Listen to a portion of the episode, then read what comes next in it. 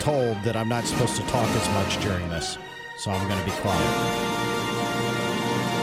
And now for something completely different. This is Shug Jordan, coach of the Auburn Tigers. Say what? No, no, no, no, no, no. It's pronounced Jaden. Yes! Yes! Yes! This is Shug Jaden, football coach of the Auburn Tigers. That's the only part. That part, and then there's a little part before that. right. Those are the only parts you're not supposed to talk in.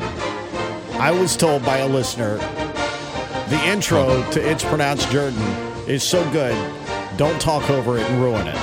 So I can Well, there is appreciate some that. wisdom in that. I, can appreciate that. Yeah, I can appreciate that But it because Mm. was kind of tradition after a while. Just uh, me talking can ruin a lot of things.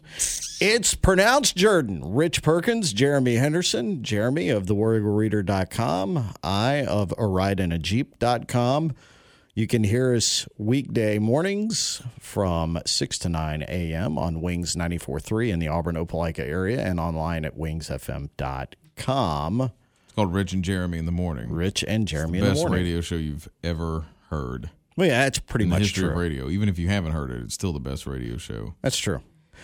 Uh, it's pronounced Jordan. Jeremy, it's been a week. So let's get to it. Thank you, Rich. Yeah. Uh, today we're gonna bump up a little more modern day than we have been. We've been spending a lot of time around the turn of the century with uh, Johnny H. yeah, and uh, when we say turn of the century, we mean well, the last century, the I mean- I 19th mean- to the 20th, not the 20th to the 21st. Sure, right, my bad. Yeah, I turn- just wa- I just want to clarify. A lot of Tuberville, uh, early Tuberville era stuff. It's very interesting, intriguing.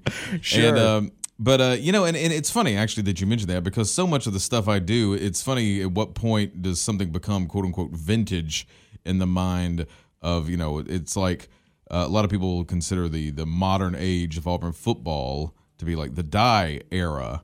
Right. And so a lot of things play into that media, the coverage of it, the fact that you still have access to so much of it and whatnot. But at the same time, 20 years from now, are we going to still be considering that the modern, the beginning of the modern age? How long will that go? At what point does something, I mean, 1998 was 20 years ago. Sure, because in the let's let's put it in perspective, and let's say in the late seventies, um, the Shug era was considered Sure. kind of the beginning of the modern era of Auburn football. And it's just funny how certain people have certain and and so kind of related to the modern era of Auburn football. Yes. uh, you think Pat Dye, yes, the one and only, the incomparable. his the field is named after the man. the, the pad the Pad Dye Memorial cough right button. the memorial the cough button is named after the man right and uh, and so the f- one of the first things that comes to mind when you think of pat dye is pants and a lake. I was- oh, Yes.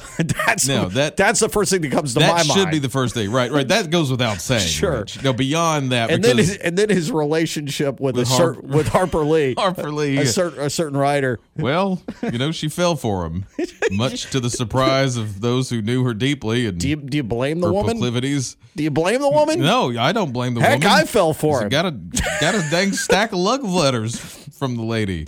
Uh, this- oh, that was so funny. That needs to be an entire episode of me just describing. You know, when Yes. it's when it's time, maybe when There, there will be a There time. will be a There will be a time when it will time. be okay to- it's not okay, okay yet. now. we're not ready for the But anyway, Quincy but- Jones style interview for about bad diet. But in turn, oh, Lord have mercy, that would be great. I'm going to write a book just on the pants itself. I think. Can you? I would have dropped dead had I found Pat Dye's pants in a dried up lake bed with his wallet in with it. his wallet. Had I taken it, I've been like, whoa, what, wait, there's something in here. Taking would've- out some keys with an would've been Auburn keychain on it. Holding it like the Holy Grail. I would have, I would have, I would have passed. I think, I'm not even joking. I think I would have like fainted for a second. I would have Sure. been like, what in the world? Like it would have been the great. To me, it still remain. It remains the greatest story. That and of course the accusation that he held a man um, against his will at his home in his Japanese maple farm. Also a good story.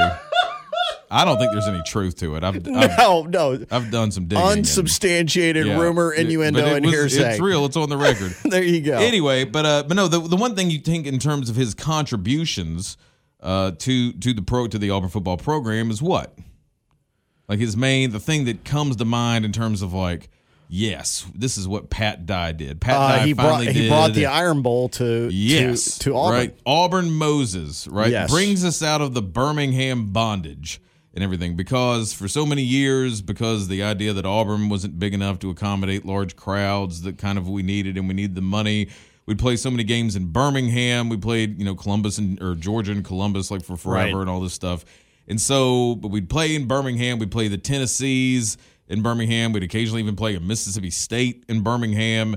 And uh, the last games we had in Birmingham, ex- uh, and I'm still not exactly sure why this was the case, but we had one in six, 76 and 78, both against Tennessee In Birmingham. But we had played in 74, we opened the season against Louisville to just 25,000 fans at Legion Field. And so I think kind of a lot of people were getting the hint that this was not the ideal location for Auburn football game. And of course, we were coming off 73, so it's kind of understandable. Anyway, uh, the point, but, but you think of Pat Dye as coming and, he- and he shows up, and it, this is kind of his mission from the get go, right. He's going head to head Right. with the tide. And how is he going to do that? He is going to bring them to Auburn, by God, just like the Auburn people wanted, just like he had been commissioned to. This was his calling. This was why we hired him, right? Yes. Turns out, in the very early going, it was the exact opposite What? idea. Now listen to this. This is a bizarre thing. His whole is his original instinct in order to turn the tide, as it were, and balance the force, bring balance, Sure. was not to bring the tide to Auburn, but was to start taking Auburn back to Birmingham more often. Here is You're kidding. a story. Here's a You are story. kidding no, me. I, this is this is real life. This happened. I, I was rubbing my eyes too. I was scratching my head. This is from Wayne Hester, the uh, Anastra- Uh, there's something else I'm scratching, but you, you Anniston go ahead. Star sport. Yeah, well, anytime Coach Dye comes up, there's Sure. A lot of scratching going on. This, this is from. Wa- Let's keep this it's in. an Don't itch, delete it. it's an itch I can't scratch. Right. No, yeah, the die itch. It makes me want to die. There is a salve for it. Aniston, Aniston Star sports editor. Wa- Wa- uh, Aniston Star sports editor. Good gosh, say that five times real fast. Aniston Star. Can I start over again? I wish you'd spewed that water. Aniston Star sports editor. Thank you. Wayne Hester.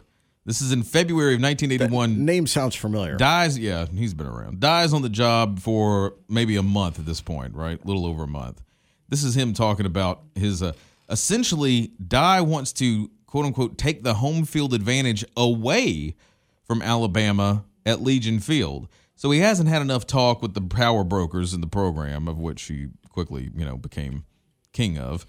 Uh, and so he doesn't really know probably the the Auburn mentality at this point. We got to do it. Of course, there was the whole uh, beat. You know, we're going to beat Bam in sixty minutes thing, which that's another episode coming up because Yes. that story is not as we think, and that's another Oh, thing. really? Yeah, it's it's it's strange. Auburn is so weird. Anyway. We, we just turn these things into bizarre little like myths and things, but it, whatever it works. Print the legend, I get it. Blah we, blah blah. We are so quick to take anything and make it a tradition. Yeah, First I- time. Oh, that's a that's that's an Remind me Auburn of this tradition. because we're going to go with that one for next week. Okay. So uh, essentially, Dye wants to take the home field advantage away from Alabama at Legion Field. So if I get this correctly, his thought process is Auburn doesn't do well at Legion Field because Auburn fans are not used to that being a regular venue. So if Auburn plays there more often, then it Yes. won't feel like it's it's Yes. it won't feel like it's a home field advantage for Bama. It will Yes. feel more like a neutral site. Exactly. He says, in order to do that, Dye feels that Auburn will have to play more regular season games in the arena on Birmingham's west side. Although it might not be the quote unquote Auburn way, that's from Dye, I do believe. Dye isn't afraid to say how he feels. Okay.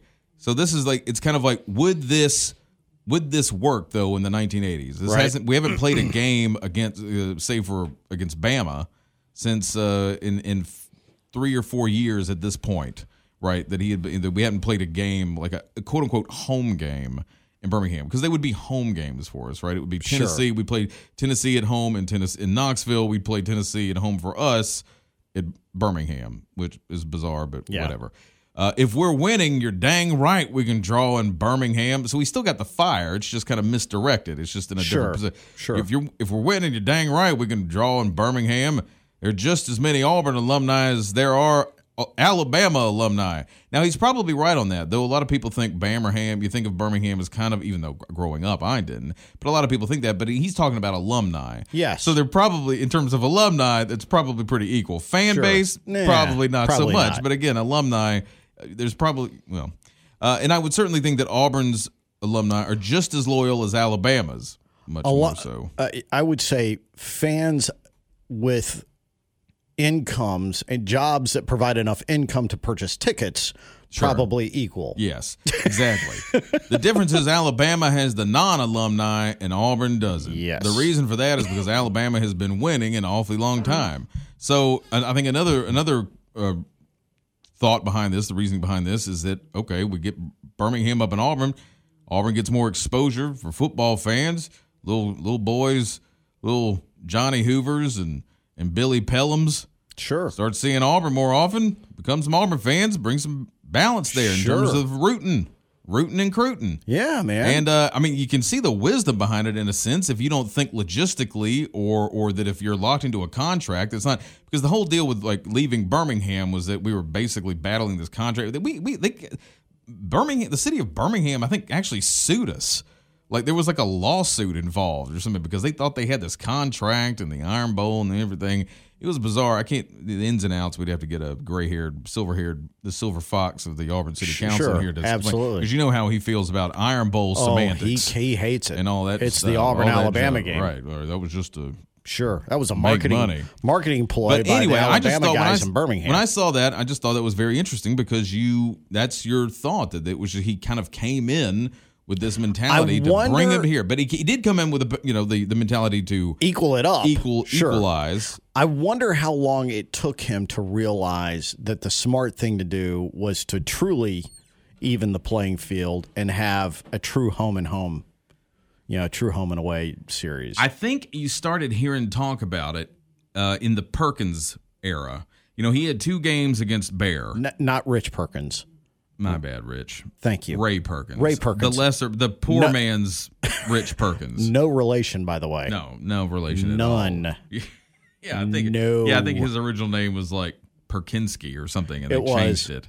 Perniskova actually is what Pernis- is. He was communist. I don't know. If pe- people may not realize that. No, he was a commie. You Ray- know what? Ray Since Anova- we're, on, since we're on a podcast, I can say this. I asked uh, Pat Dye one time at his Japanese maple farm uh, what he thought about. I was like- I said, "Why did Ray Perkins do that?" or something. When he said Ray Perkins said they they would never bring the game Right. to Auburn. He was like, "They'll never do it, even though the the, the wheels were in motion. No, we'll never bring the game." That's a big quote we all throw up, right? And he goes, "Cause he was a dumbass." I kid you not. I'm putting that in there. oh, that's I mean, brilliant. he just looks at me like, "Duh." he's a dumbass. He's a dumbass. Well, he was. called him that. It's on. I got it on tape. So anyway, uh, I just thought that was interesting, Rich, and uh, you're welcome for it. I think that's brilliant. Uh, I had no idea. These are the things, these are the little nuggets of knowledge that uh, fill out the fuller picture of what it means to be an Auburn fan. That's what you get right here on It's Pronounced Jordan. That's going to do it for the show. It's Pronounced Jordan. Next week, we're going to get to the bottom of this, uh, the whole 60 minutes to be Bama thing. I'm looking forward to that. Don't forget, you can uh, catch all the episodes of It's Pronounced Jordan on thewarriorreader.com as well as links at wingsfm.com and on iTunes. You can subscribe to the podcast that way as well. Love this song. Rich Perkins, ArideInTheJeep.com, Jeremy Henderson, thewarriorreader.com. It's Pronounced Jordan.